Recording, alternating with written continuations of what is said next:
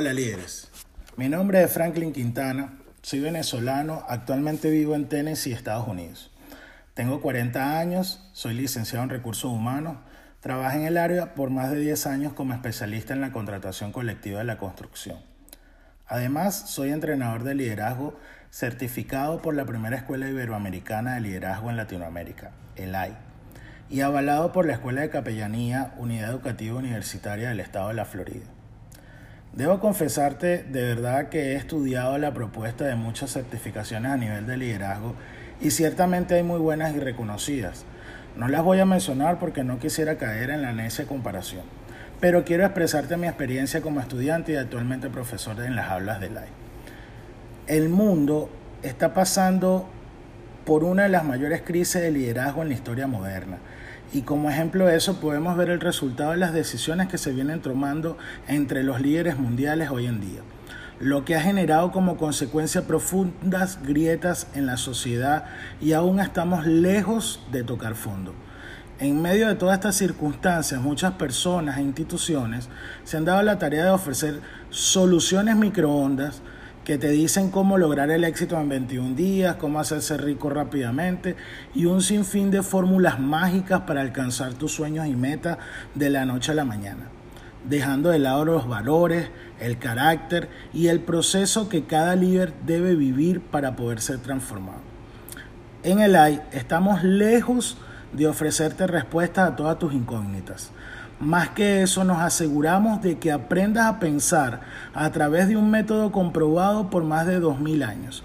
Nuestro objetivo es enseñarte a hacerte las preguntas correctas y mediante un método de mentes maestras puedas llegar a tus propias conclusiones. El AI no es un curso más donde te va a llegar un certificado electrónico.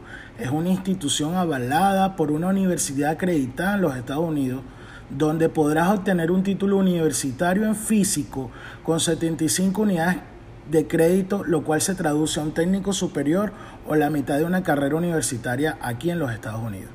Además te puedo asegurar de que luego de revisar muchos materiales a nivel de liderazgo, no he visto algo que se compare con lo que encontrarás aquí. Quisiera invitarte a que formes parte de esta gran visión y que seas parte de nuestro equipo de que desarrolle el líder que hay en ti para que puedas liderar a otros a través de tus dones, pasiones y talentos. Quiero darte las gracias por haberte tomado el tiempo para escucharme y espero verte pronto en los salones de live.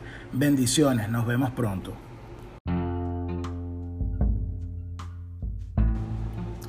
Bienvenido líderes, mi nombre es Franklin Quintana y quiero darte las gracias por dedicarme un poco de tu valioso tiempo te quiero invitar a que escuches este nuevo episodio de Cuéntame tu cuento, un espacio reservado para despertar el liderazgo que está dentro de ti y a través de historias de personas que como tú y como yo se atrevieron a dar un paso al frente en medio de las dificultades.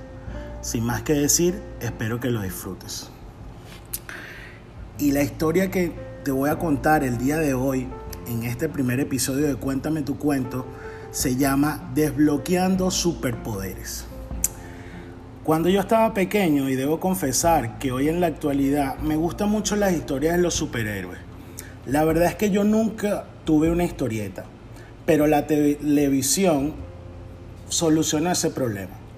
Recuerdo muy bien los personajes tanto de Marvel como los de DC Comics y con las innovaciones del cine actualmente, deliré junto a mis hijos viendo las películas y sus secuelas. A mí me encanta Spider-Man, los Avengers, los X-Men, entre otros. Y siempre me imaginé teniendo un superpoder. Creo que es algo que todos hemos imaginado alguna vez. Hoy les confieso que descubrí mi superpoder. Sí, así como lo ves. De hecho, para mi suerte, es mi superpoder favorito. Y es el de poder viajar en el tiempo. Y quiero contarles cómo lo descubrí. Desde hace algún tiempo me he dedicado a estudiar el ser humano de manera autodidacta y ya que iba a escudriñar a un ser humano, me, me elegí a mí mismo como un conejillo de indias. Mi objetivo no era otro sino el de averiguar por qué los humanos en su mayoría vivían con ansiedad y otros anclados en la culpa de la tristeza. Razones por las cuales no pueden vivir felizmente sus vidas, incluyéndome. Acudí a estudios científicos gracias a la magia del Internet, donde pude averiguar que la Organización Europea para la Salud en el Trabajo, entre otros institutos de talla mundial en el ambiente de la psicología, habían arrojado datos indiscutibles que más de la mitad de las personas alrededor del mundo tenían la incapacidad de vivir en el presente. Y esto era y sigue siendo uno de los problemas fundamentales en la salud mental en la mayoría de sus pacientes. Todos estos pacientes habían desarrollado un mecanismo de anticipación de hechos negativos y que dichos pensamientos eran capaces de inducir los síntomas de angustia, dolores y padecimiento, distorsionando su realidad presente, sumergiéndolo en un cuadro conocido como la ansiedad.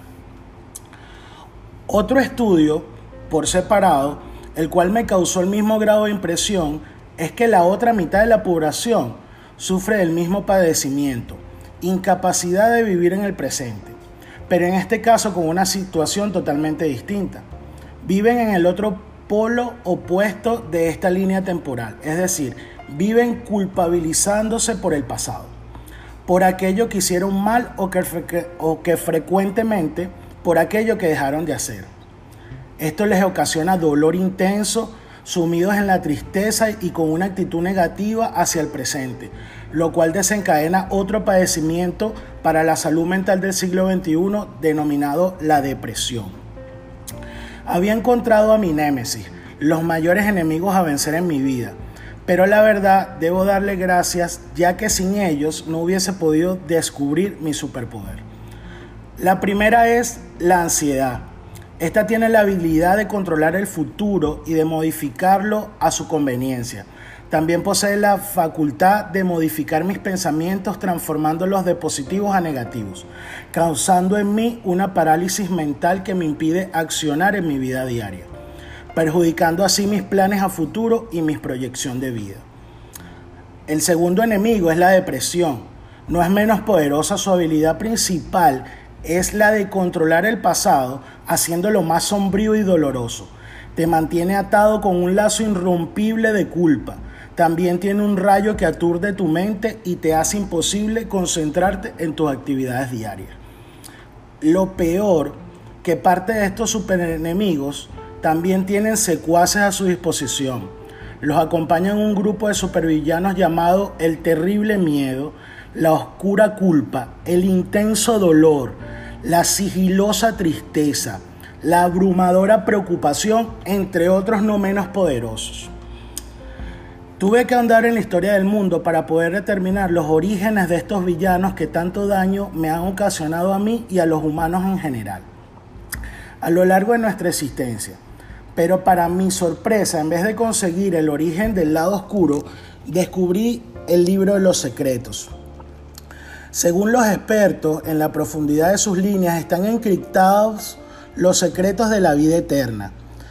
Este consta de varios libros escritos por diferentes hombres en diferentes puntos de la historia, inspirados por el mismísimo Creador, y todos sus escritos apuntan hacia un solo hombre.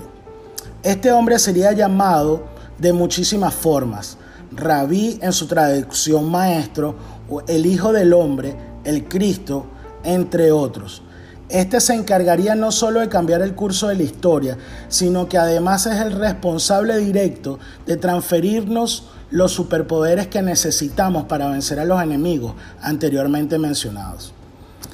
Y fue así como descubrí mi superpoder. Posiblemente la historia te pueda sonar como una fábula, pero si consideras el hecho de que la mayor parte de la población vive con ansiedad o su equivalente con pensamientos negativos de su futuro que le restan, no, o sea, que le restan mucha vida y además la otra parte vive con depresión, es decir, anclados en el pasado, no sería una locura afirmar que mi habilidad de mantenerme enfocado en el presente, a pesar de los ataques incesantes de la ansiedad que trata de trasladarme a un futuro incierto, o la depresión, la cual intenta mantenerme atado al pasado, es mi superpoder de controlar el tiempo a voluntad, ya que me permite estar en el aquí y en el ahora. Debo confesarte, no fue fácil, pero a medida que leo la Biblia y las enseñanzas, y las enseñanzas de Jesús, puedo ir desbloqueando superpoderes desconocidos para la mayoría de los seres humanos. No todos son malas noticias, líder. También debes saber que todos tienen la capacidad de descubrir su superpoder, pero debe estar abierto, debes estar abierto a recibirlo. Y fue así como Jesús salvó, al mundo. Toda la gloria sea para Dios. Me llamo Franklin Quintana y solo me queda decir y darte las gracias por haber escuchado este podcast llamado Cuéntame tu cuento. Un espacio para levantar tu liderazgo en medio de las dificultades. Tú también tienes una historia que contar, así que cuéntame tu cuento.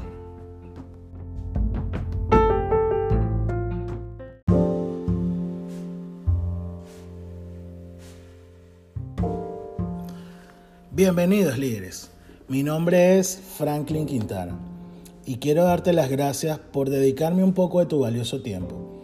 Te quiero invitar a que escuches este nuevo episodio de Cuéntame tu cuento, un espacio reservado para despertar el liderazgo que está dentro de ti a través de historias de personas que como tú y como yo se atrevieron a dar un paso al frente en medio de las dificultades. Sin más, espero que lo disfrutes.